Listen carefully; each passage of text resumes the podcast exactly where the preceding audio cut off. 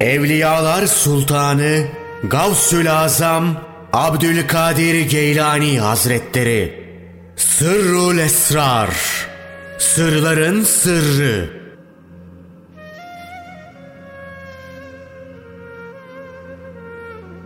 Beşinci Fasıl. Tövbe ve Telkin Yukarıda zikredilen mertebeler ancak ehlinden alınacak nasuh bir tövbe ve telkinle hasıl olur. Nitekim Allah Teala şöyle buyurmuştur.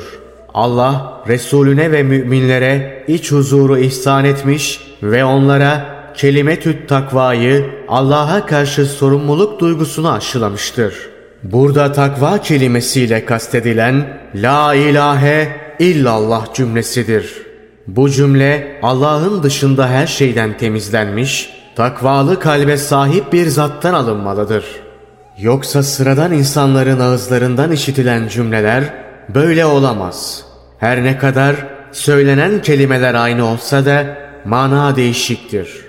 Zira kalp ancak tevhid tohumlarını diri bir kalpten aldığı zaman hayat bularak kamil bir tohum olur.'' Üstelik ortamına ulaşmayan tohum da bitemez. Bundan dolayı tevhid cümlesi Kur'an-ı Kerim'de iki şekilde geçmektedir. Zahiri söze, kavli zahiri bitişik olarak. Ne zaman onlara La ilahe illallah denilse küstahça böbürlenirlerdi. Ayetinde olduğu gibi ki bu sıradan insanlar avam hakkındadır. Hakiki ilme ilmi hakiki bitişik olarak. O halde ey insanoğlu bil ki Allah'tan başka ilah yoktur. La ilahe illallah ve hala vakit varken kendi günahlarının ve öteki bütün mümin erkek ve kadınların günahlarının bağışlanmasını dile. Ayetinde olduğu gibi. İşte bu telkin ayetin nüzul sebebinin telkin olmasından dolayı seçilmiş kişiler havas içindir. Büstanü Şeria adlı eserde şu bilgiler verilmektedir. Nebi'den sallallahu aleyhi ve sellem yolların en yakınını, en üstününü ve en kolayını dileyen ilk kişi Allah ondan razı olsun Ali bin Ebi Talip'tir. Hazreti Peygamber sallallahu aleyhi ve sellem onun isteğine cevap vermeden bir müddet beklemiştir.'' Bunun üzerine Cebrail aleyhisselam Resulullah sallallahu aleyhi ve selleme gelerek bu cümleyi La ilahe illallah ona üç kere terkin etmiştir. Nebi sallallahu aleyhi ve sellem de onu Cebrail aleyhisselamın söylediği gibi söyledikten sonra Hazreti Ali'ye Allah ondan razı olsun telkin etmiştir. Daha sonra ashabının yanına gelerek onların hepsine bunu telkin edip şöyle buyurmuştur. Küçük cihattan büyük cihada dönmüş bulunuyoruz. Büyük cihattan maksat şu hadiste belirttiği gibi nefse karşı yapılan cihattır. En azılı düşmanın iki böğrün arasında bulunan nefsindir. Allah Teala'nın muhabbeti ancak bedeninde bulunan emmare, levvame ve mülhime nefsleri alt ederek çok yemeyi, içmeyi, uyumayı, boş konuşmayı sevme gibi hayvani kötü huylardan ve kızma, sövme, dövme, ezme gibi yırtıcı hayvanlara has özelliklerden ayrıca kibir, büyüklenme, ucup, kendini beğenme, haset, çekememe, hıkt, kin gütme ve benzeri gibi bedeni ve kalbi afetlerden olan diğer şeytani vasıflardan temizlendikten sonra elde edilebilir. Bunlardan temizlendiğin vakit asıl günahlardan temizlenmiş olursun. Böylece şu ayet-i kerimede belirtilen, temizlenen ve tövbe eden kişilerden sayılırsın. Doğrusu Allah pişmanlıkla kendisine dönenleri ve özlerini temiz tutanları sever. Mücerret zahiri günaha tevbe eden bu ayetin hükmüne giremez. Zira o her ne kadar taib, tevbe eden ismini alsa da tevvab, çok çok tevbe eden adını alamaz. Çünkü Arapçada tevvab kelimesi mübalağa lafzıdır. Onunla havasın tövbesi kastedilmektedir. Mücerret zahiri günahlara tövbe edenin hali, ekinin içindeki zararlı otları dallarından kesen ama onları kökünden sökmeye çalışmayan kişinin durumu gibidir. Bilindiği gibi sadece dalı kesilen yabani otlar hiç şüphe yok ki ikinci defa yeniden hatta ilkinden daha gür ve daha bol olarak bitecektir. Günahlardan ve kötü huylardan çok çok tövbe edenlerse yabani otları kökünden koparan kişi gibidir. Şüphesiz bundan sonra onların kökü kazınmış olur. Ancak nadiren bitebilirler. O halde telkin, telkin edilen kişinin kalbinden Allah Teala'dan başkasını kesme, çıkarma aletidir. Zira acı bitkiyi kesmeyen onun yerine tatlı bitkiye ulaşamaz. Bunu iyi düşün ve kavra. Nitekim bu konudaki iki ayet meali şöyledir. Odur kullarının tövbelerini kabul eden, kötülükleri bağışlayan ve yaptığınız her şeyi bilen. Ancak pişman olup doğru yola dönen, iman ederek dürüst ve erdemli davranışlarda bulunanlar bunun dışındadır. Zira Allah'ın önceki kötü hallerini iyi hallere dönüştürdüğü kimseler işte böyleleridir. Buna göre tövbe sıradan insan ve seçilmiş kişinin tövbesi olmak üzere iki çeşittir. Sıradan insanın tövbesi zikir ve büyük bir çaba, gayret sarf etmek suretiyle günahtan sevaba, kötülenden övülene, cehennemden cennete, bedenin rahatından nefsin meşakkatine dönmektir. Seçilmişin tövbesi ise sıradan insanın bu tövbesi elde edildikten sonra hasenattan mearife, meariften derecata, derecattan kurbete, kurbet ve nefsani lezzetlerden de ruhani lezzetlere dönmektir. Bu tövbe Allah Teala'nın dışındaki her şeyi terk edip sadece onunla ünsiyet kurmak ve ona yakin gözüyle bakmak demektir. Bu anlatılanlar benliğin kazancındandır. Halbuki benliğin kazancı da bir çeşit günah sayılır. Nitekim benliğin başka bir günahın kendisiyle kıyaslanamayacağı büyük bir günahtır denmiştir. Bazı mutasavvıflar da şöyle demişlerdir. Ebrarın hasenatı, mukarrabinin seyyiatı, mukarrabinin seyyiatı da ebrarın hasenatıdır. İşte bundan dolayı Nebi sallallahu aleyhi ve sellem her gün yüz kere istiğfar ederdi. Nitekim Allah Teala günahların için bağışlanma dile buyurmuştur. Yani benliğinin günahından demektir. İşte gerçek inabet budur.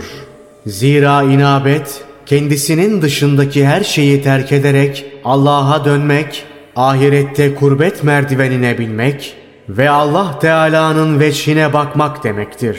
Nitekim Peygamber sallallahu aleyhi ve sellem bir hadisinde şöyle buyurmuştur. Allah'ın öyle kıymetli kulları vardır ki onların bedenleri dünyada, kalpleri ise arşın altındadır. Zira rüyetullah dünyada gerçekleşmez. Ama Hazreti Ömer'in Allah ondan razı olsun, kalbim Rabbimi gördü dediği gibi Allah Teala'nın sıfatları kalp aynasında görünür. Yani Rabbimin nurunu gördü demektir. Çünkü kalp Allah Teala'nın cemalinin aksi için bir aynadır. Bu müşahede ancak sabikinden makbul, vasıl bir şeyhin telkiniyle gerçekleşebilir. O şeyh vasıl olduktan sonra Allah Teala'nın emri ve peygamberinin vasıtasıyla nakısları tekmil için geri döndürülmüştür. Veliler avama değil havasa gönderilir. Nebi ile veli arasındaki farklardan birisi budur. Nebi, avam ve havas herkese bağımsız olarak gönderilirken mürşit veli sadece havasa başkasına bağımlı olarak gönderilir. Zira velinin nebiye uymama gibi bir gücü, kuvveti yoktur. Öyle ki müstakil olduğunu iddia ederse küfre düşer. Hazreti Peygamber'in sallallahu aleyhi ve sellem ümmetinin alimlerini Beni İsrail'in peygamberlerine benzetmesinin sebebi şudur. Beni İsrail'in nebileri Mürselin yani Musa aleyhisselamın şeriatına tabi oluyorlardı. Onlar başka bir şeriat getirmeksizin Musa aleyhisselamın şeriatını tecdid edip onun hükümlerini tekit ediyorlardı. Bu ümmetin veli alimlerinin durumu da işte böyledir. Onlar emir ve nehyin tecdidi, amelin en etkili, en güçlü biçimde sağlamlaştırılması ve şeriat ehlinin arındırılması için havasa gönderilir. O arındırma, marifet yeri olan kalbin tasfiyesidir. Bu veli alimler, suffe ashabı gibi Nebi'nin sallallahu aleyhi ve sellem ilmini anlatırlar. Suffe ashabı daha Nebi'nin sallallahu aleyhi ve sellem yükselmesinden önce miracın esrarı hakkında konuşuyorlardı. Veli, nübüvvetin cüzü olan vilayeti Muhammediye'yi tamamlayıcıdır. Bu cüzün batını onun yanında emanettir. Veli ile zahiri ilmi tahsil edip onu öğretmekle görevli olan kişi kastedilmez. Zira her ne kadar o da nebevi bilgisinin mirasçılarındansa da onun mirasçılığı Zevil Erham'ın mirasçılığı türündendir. Halbuki kamil mirasçı oğul makamında olan kişidir. Çünkü oğul en yakın asabedir. Çocuk zahir ve batın olarak babanın sırrıdır. Bundan dolayı Resulullah sallallahu aleyhi ve sellem şöyle buyurmuştur. İlmin gizli bir kısmı vardır. Onu ancak Allah Teala'yı tanıyanlar bilebilir. Onu sadece dünya hayatına aldanmış gafiller inkar eder.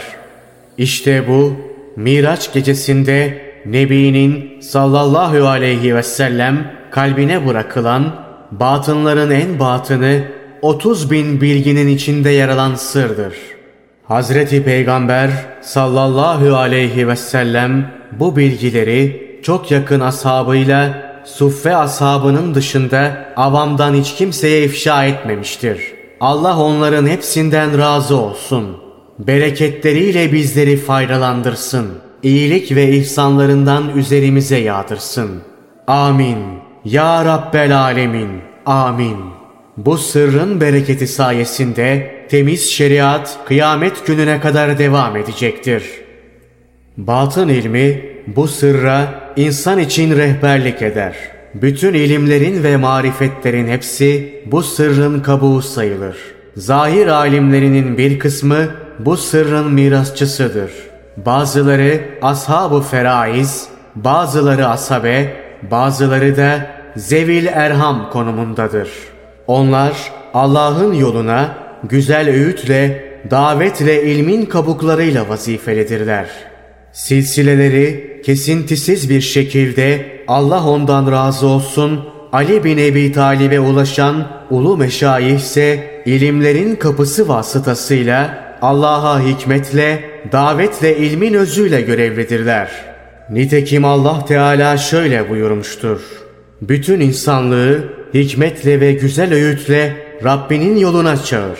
Onlarla en güzel, en inandırıcı yöntemlerle tartış. Zahir ve batın alimlerinin söyledikleri asılda aynı ama füruda farklıdır. Ayet-i kerimedeki üç mana Nebi'nin sallallahu aleyhi ve sellem zatında toplanmıştı. Bunların tamamı ondan sonra hiç kimseye verilmemiştir. Dolayısıyla o üç kısma ayrılmıştır. Hal ilmi olan özü. Bu kısım yüce kişilere verilmiştir. Zaten onların himmeti de buna uygundur. Resulullah sallallahu aleyhi ve sellem yüce kişilerin himmeti dağları yerinden oynatır buyurmuştur. Bu cümledeki dağlarla kalp katılığı kastedilmektedir. Her kime hikmet verilmişse doğrusu ona en büyük servet verilmiş demektir.'' Ayetinde ifade edildiği gibi bu kişilerin duaları ve yalvarmaları sayesinde kalp katılığı kaybolur. Bu özün kabuğu, güzel öğüt ve marufu emretme, münkerden nehyetme işi olan bu kısım zahir alimlerine verilmiştir. Resulullah sallallahu aleyhi ve sellem alim, ilim ve edeple, cahilse dövme ve kızmayla öğüt verir buyurmuştur. Kabuğun kabuğu, Emirlere, yöneticilere verilen bu kısım zahiri adalet ve onlarla en güzel yöntemlerle tartış hitabıyla işaret edilen siyasettir. Emirlerin durumu cevizin dışındaki yeşil kabuk gibi olup onlar otoriteyi zahiren sağlar ve dini nizamı koruma sebebi olurlar. Zahir alimlerinin konumuysa içteki sert kırmızı kabuk gibidir. Arif, mutasavvıf fakirlerin makamına gelince o ağacın meyvenin içindeki asıl gaye yani öz konumundadır. Bundan dolayı Resulullah sallallahu aleyhi ve sellem şöyle buyurmuştur. Alimlerle oturmaya ve hakimlerin sözlerini dinlemeye büyük önem verin. Zira Allah Teala çorak araziyi yağmur suyuyla dirilttiği gibi ölü kalbi hikmet nuruyla diriltir. Diğer bir hadislerinde de hikmetli söz hakim kişinin yitiğidir. Nerede bulursa onu alır buyurmuşlardır.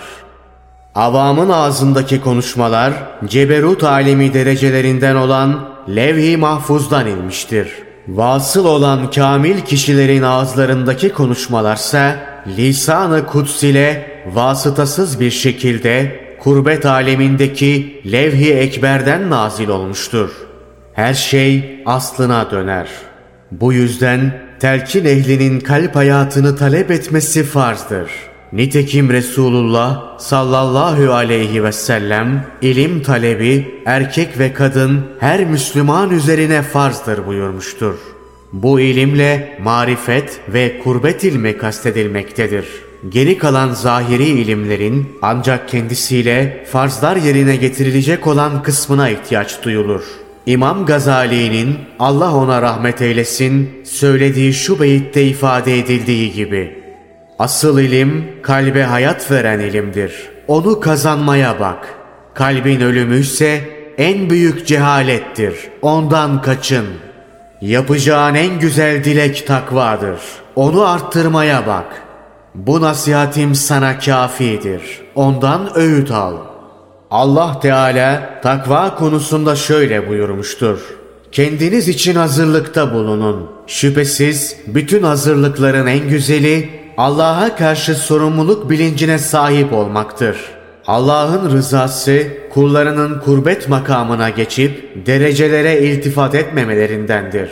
İman eden ve salih amel işleyen o kimseler. Buyruğunda belirtildiği gibi diğer bir ayette de şöyle buyrulur. Ey Muhammed! De ki bu mesaj karşılığında sizden yakınlıkta sevgiden başka bir şey beklemiyorum.'' Bu ayetteki el mevette fil kurba ifadesinin tefsirindeki görüşlerden biri de bununla kurbet aleminin kastedilmiş olmasıdır.